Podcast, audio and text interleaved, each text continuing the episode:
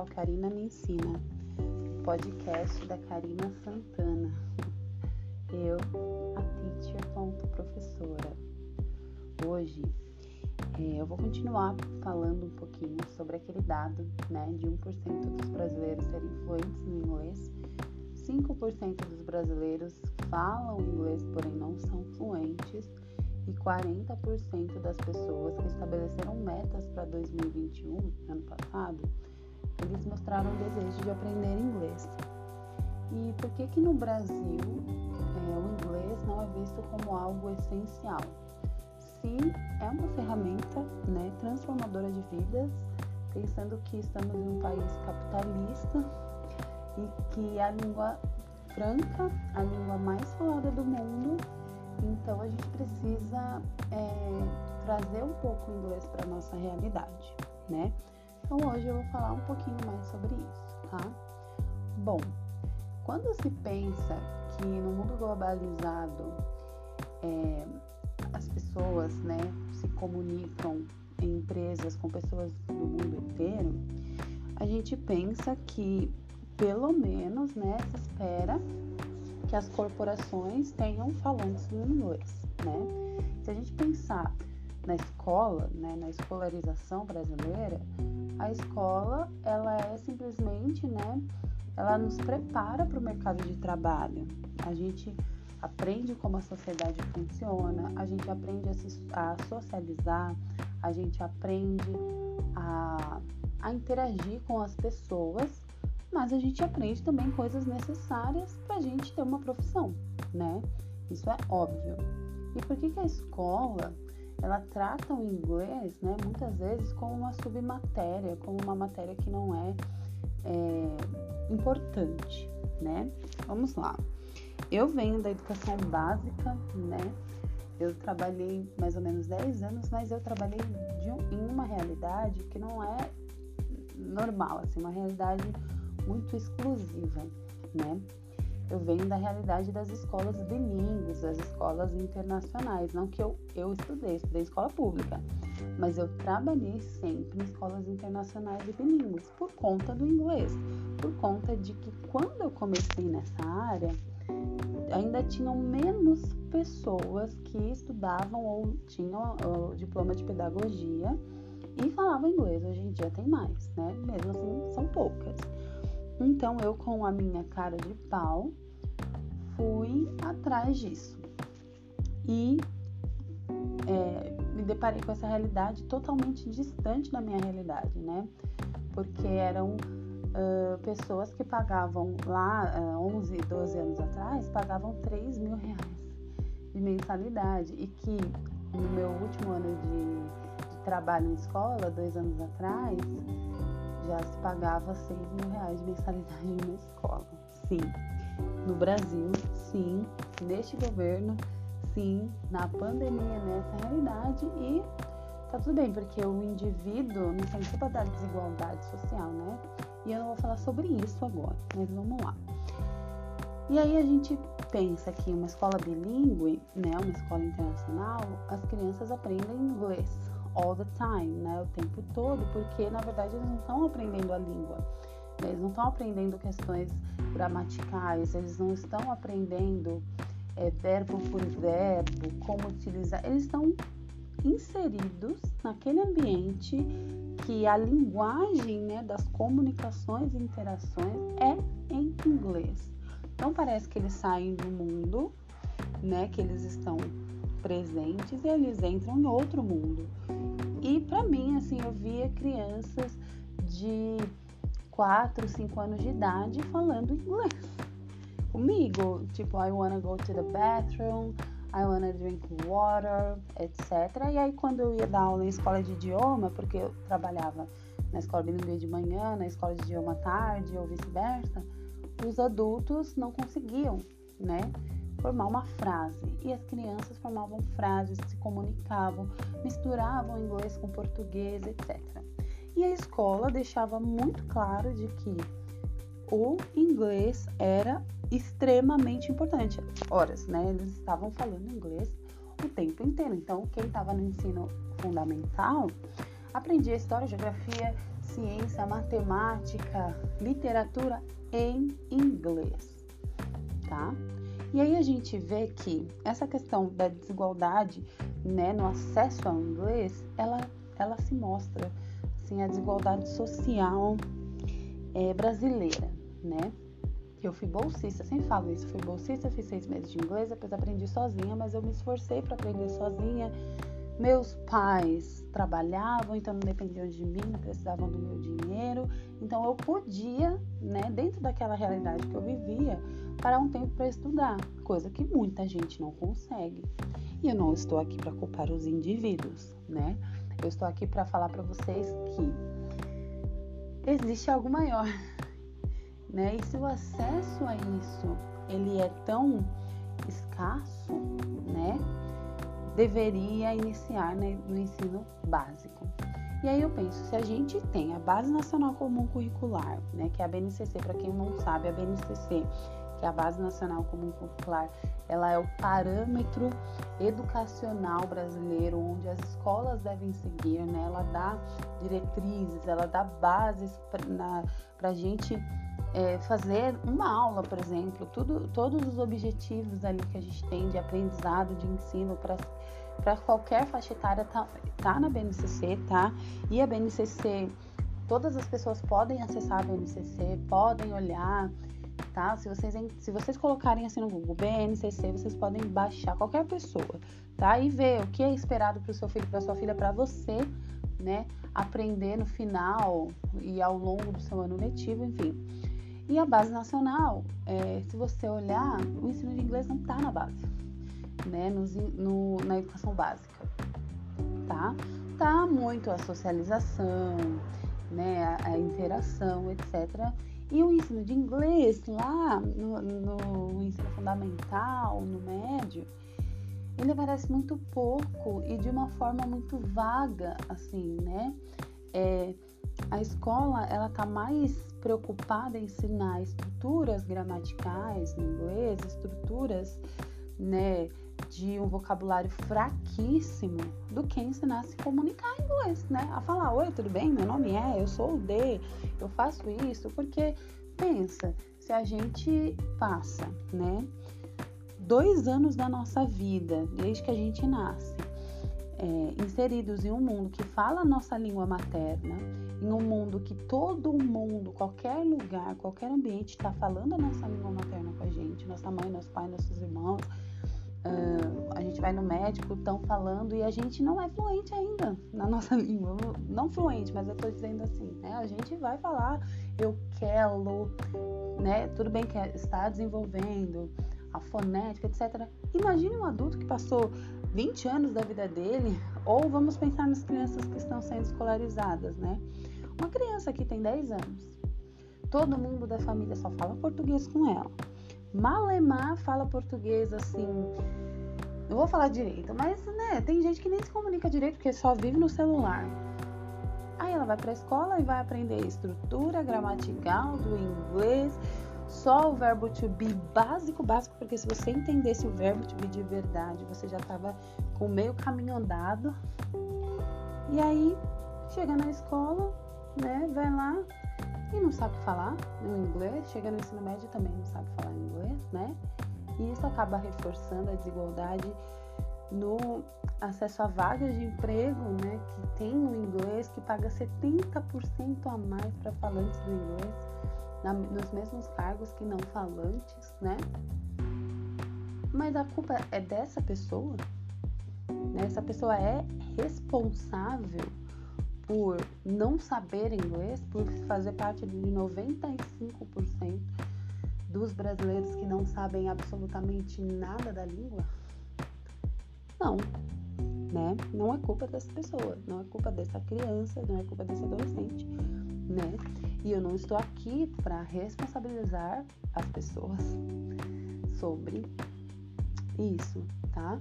E assim, a fluência, ela é uma consequência, assim, né? Você estuda, você se dedica, você busca e você se comunica. Aí a pessoa vai ter duas horas, duas horas não, né? Duas aulas de inglês por semana na educação básica brasileira das escolas públicas, eu estou colocando as escolas públicas porque, né, escola particular geralmente tem mais, né? E ela não vai saber falar. E isso vai reforçar também a ideia de que quem tem acesso aos melhores salários, né, que são salários bilíngues, são pessoas que já têm dinheiro. E aí a gente tem é, uma demanda, né, de aprendizagem de inglês. Só que o inglês é, e eu sempre digo isso porque é a realidade. O inglês é elitizado, o inglês ele é algo que ainda não faz parte da realidade das pessoas, sabe? E eu queria falar para todos que me ouvem, né, que a gente devia buscar isso, sabe? O meu sonho ainda é ter um curso comunitário, não precisar cobrar, né?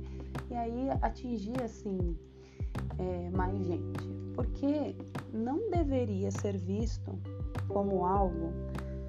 Uh, uma submatéria escolar ou como algo que não é tão importante assim. Porque aí quando a gente chega no mercado de trabalho, a gente se depara com, poxa, precisa de inglês. Eu poderia estar ganhando cinco vezes mais, mas não tenho inglês. Sabe? E aí, dos jovens, né, entre 18 e 24 anos, só 10,3% afirmam possuir algum conhecimento no idioma, tá? De 16 anos ou mais, 5,1%, tá? Assim, no panorama geral do Brasil. Isso é preocupante e eu acho que é, tem muitas empresas, né, que pagam esse ensino para os seus funcionários. Eu acho isso louvável, maravilhoso Porém, não devia ser assim, né? A gente devia ter acesso a isso. Porque se as empresas estão pagando mais para quem fala inglês, pelo menos assim, no ensino fundamental 12 e médio, a gente devia focar no aprendizado de inglês também. Sabe? Colocar como se fosse português e matemática, porque aí você chega lá no ensino fundamental e médio, a pessoa tem quatro aulas de português, quatro aulas de matemática por semana, duas aulas de inglês, uma aula de filosofia, uma aula de sociologia ou nenhuma. Ah, mas não dá tempo para dentro da carga horária da escola não dá tempo. Então, então a escola tem que aumentar a carga horária. Né? Todas as escolas que eu trabalhei quando a criança chegava no ensino fundamental, escolas internacionais, era integral ou era semi-integral. Porque senão não dá conta de aprender tudo que tem para aprender, sabe? E a escola dava super suporte assim para os pais, para as famílias, para as crianças isso é desigualdade social, gente, pelo amor de Deus. E aí na pública a criança tem quatro horas de ensino. Dentro dessas quatro horas, 30 minutos de intervalo, que é importante fazer intervalo. Não estou criticando o intervalo, estou mostrando, né? Tem 30 minutos de intervalo e duas refeições, geralmente, né? Ou uma refeição, que aí já dura. Enfim, meu filho estuda em escola pública, tá? É, e ele tem café da manhã quando ele chega e almoço antes de ir embora. E o intervalo. E aí ele tem as aulas, educação física, informática, que eu acho ótimo. Porém, né? E as outras coisas? Então, é assim, não tem escola suficiente, não tem espaço suficiente para esse ensino acontecer. E novamente eu digo que não estou culpando os, os, as pessoas, sabe? a gente tem que olhar para a educação como algo funcional, tá? Eu acho que assim, é, talvez eu seja muito criticada por isso, que olhar a educação somente pelo lado filosófico, né? A educação transformadora, com certeza é transformadora. Mas tem que olhar pelo lado funcional, porque a gente está aprendendo como a sociedade funciona, a gente está aprendendo como as relações sociais funcionam e a gente está se preparando para o mercado de trabalho, porque o capitalismo é isso. Estudou, se preparou, vai trabalhar, né? Não é? Ou eu tô louca? Quando a gente termina a escola, não, ninguém vai trabalhar, ninguém faz nada, né? Não. Então, se a gente olhar a educação como algo funcional, como algo é, que realmente está preparando as pessoas para o mercado de trabalho olhasse para esses dados, a gente mudaria muito, a gente focaria em outras coisas. E eu não digo só do inglês, por exemplo. Na minha época de escola eu odiava matemática porque era ensinada de uma maneira extremamente imposta, né, impositiva e negativa e, e foi ensinado assim. Eu acho que tem muitas coisas, assim. Eu não vou dizer só que os professores não estão preparados, mas talvez é, não talvez, mas as escolas não estão preparadas para preparar esse professor. Né? E a escola eu digo como instituição, não como, não como gestão da escola, né? Porque às vezes a gestão da escola faz o máximo para os professores prepararem, né? Mas como instituição, a escola não está preparada para preparar os professores que vão auxiliar esses alunos. E a sociedade não está preparada para olhar a escola de uma maneira funcional, como os pais das crianças que, que estudam escolas bilíngues ou escolas particulares, eles sabem que as crianças estão estudando lá para passar no vestibular, eles sabem que as crianças estão estudando lá para é, para sair de lá com uma profissão. Eu tinha alunos que entravam na escola com dois anos, os pais falavam assim: ah, esse vai ser médico. E a gente acaba não pensando, a gente eu me coloco junto porque né, eu sou, sou pobre. A gente acaba não pensando nisso porque a gente está muito preocupado em pagar as contas no fim do mês. A gente está muito preocupado com outras coisas, em ter um lugar para deixar nossos filhos seguros e conseguir trabalhar. E aí a roda continua girando, né? E eu sei que é uma discussão profunda, mas ao mesmo tempo é rara, é rasa, né? Mas é o máximo que eu consigo fazer aqui neste momento. Né? Eu tô dando um pouco de exemplo da minha experiência como professora, mas também da minha experiência como aluna, né? Minha mãe me deixava na escola, mesmo assim, minha mãe, ela tentou me colocar em escolas públicas boas, né? Não, não era no bairro que eu tava, porque também tem essa questão. Mas eu não podia acompanhar sempre, nem meu pai, estavam trabalhando demais. Então, é, a gente, como, como sociedade mesmo, a gente não tá olhando a educação como a gente deveria, né? E aí quando a criança chega no ensino médio, adolescente, ele tá super estressado, pensando que ele tem que fazer um monte de coisa, porque ele não foi preparado para chegar no ensino médio para ficar mais tranquilo, porque tem o vestibular e aí tá só preocupado com o vestibular e tem, sabe? Mas tem gente que não, tem gente que já entra e já tem a vida toda é, planejada. Isso não é algo ruim, isso é algo ótimo, né?